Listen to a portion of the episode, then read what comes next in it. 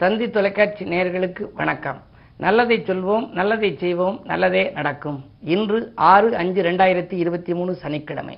விசாகம் நட்சத்திரம் இரவு ஒன்பது ஐம்பத்தெட்டு வரை பிறகு அனுஷம் நட்சத்திரம்.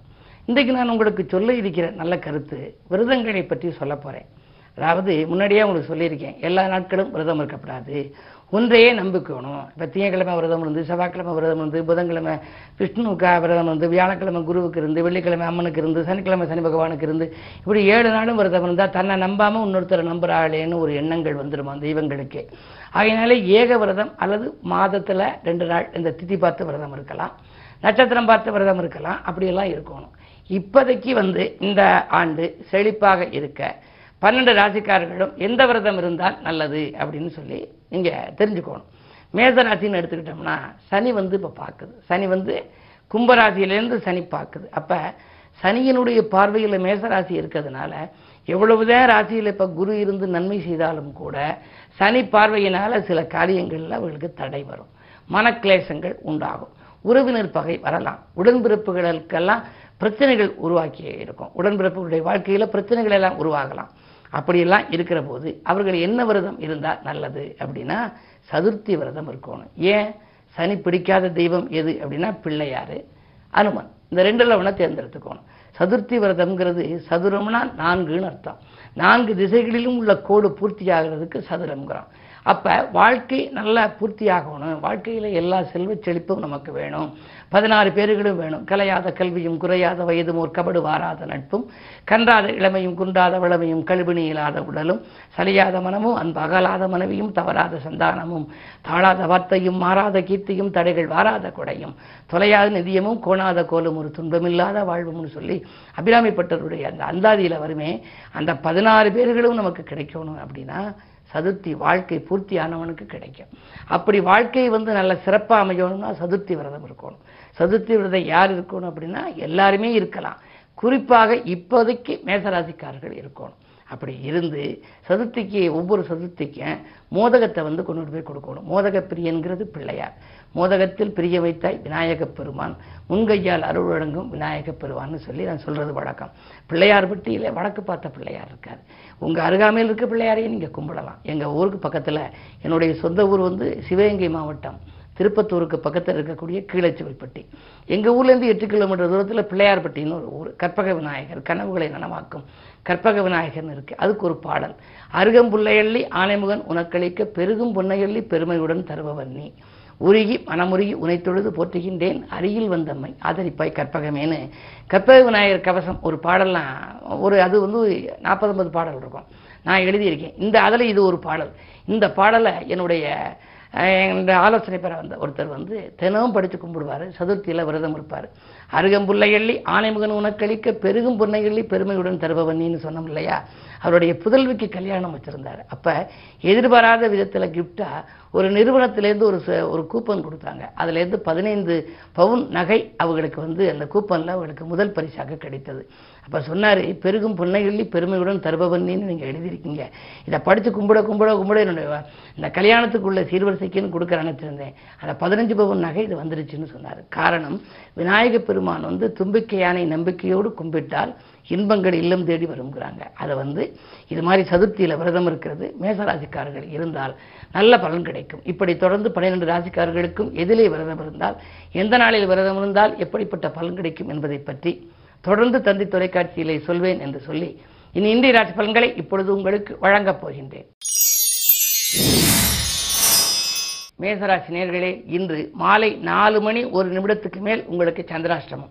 எனவே காலை நேரம் கலகலப்பாக இருக்கும் மாலை நேரம் சலசலப்பாக இருக்கும். எதை செய்தாலும் நீங்கள் கொஞ்சம் யோசித்து செய்ய வேண்டும் இறைவனை பூசித்து செய்ய வேண்டும்.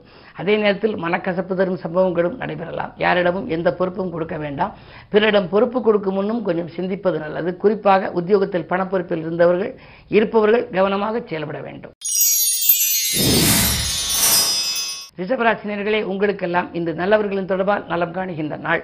நாட்டுப்பற்று மிக்கவர்களின் ஒத்துழைப்பால் கூட்டு முயற்சியில் வெற்றி கிடைக்கும். உத்தியோகத்தில் உங்களுக்கு மேலதிகாரிகள் எதிர்பார்த்த நற்பலனை கொடுப்பார்கள். தடைப்பட்ட பதவி உயர்வு கூட தானாக வரலாம். இந்த நாள் நல்ல நாள். மிதுனராசி நேர்களே உங்களுக்கு செவ்வாய் சுக்கர சேர்க்கை இருப்பதனால் இன்று உங்களுடைய அலுவலக பணிகள் எல்லாம் இன்று சிறப்பாக முடியும். அதே நேரத்தில் அதிகார அந்தஸ்துக்கு நீங்கள் உயர்த்தப்படுவீர்கள். உங்களுக்கு மேல் பதவிகள் கிடைக்கலாம். பொதுவாக செவ்வாய் சுக்கிர சேர்க்கை என்பது மிக அற்புதமான பலனை கொடுக்கக்கூடியது. அது மட்டுமல்ல லாபஸ்தானத்தில் குருவும் இருப்பதால் பொருளாதார பற்றாக்குறை அகலும். நினைத்தது நிறைவேறுகிற நாளாக இந்த நாள் உங்களுக்கு அமைகிறது. கடகராசி நேர்களே ஆதாயம் தரும் தகவலில் அக்கறை காட்டுகின்ற நாள். இன்று ஆன்மீக நாட்டம் உங்களுக்கு அதிகரிக்கும். குரு பத்திலே இருப்பதனாலே உத்தியோகத்திலே நல்ல மாற்றங்கள் ஏற்படலாம்.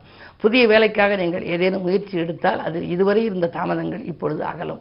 அதிக சம்பளம் தருவதாக சொல்லி அயல் மாநிலங்களிலிருந்தோ அல்லது அயல் நாட்டிலிருந்தோ கூட உங்களுக்கு அழைப்புகள் வரலாம். அஷ்டமத்து சனியின் ஆதிக்கம் இருப்பதால் இடமாற்றங்கள் வீடு மாற்றங்கள் இனிமை தரும்.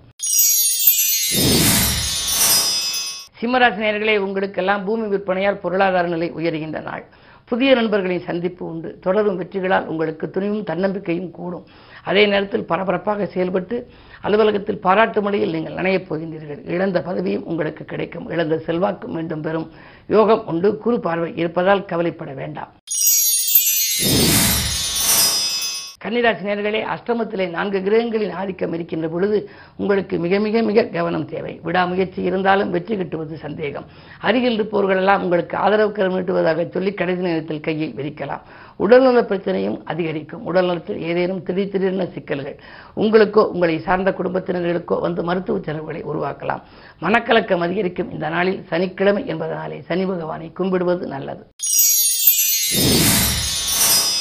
துலாம் ராசினியர்களே உங்களுக்கு காலை மாலை நாலு ஒன்றுக்கு வரை சந்திரன் உங்கள் ராசிக்குள் இருக்கின்றார்.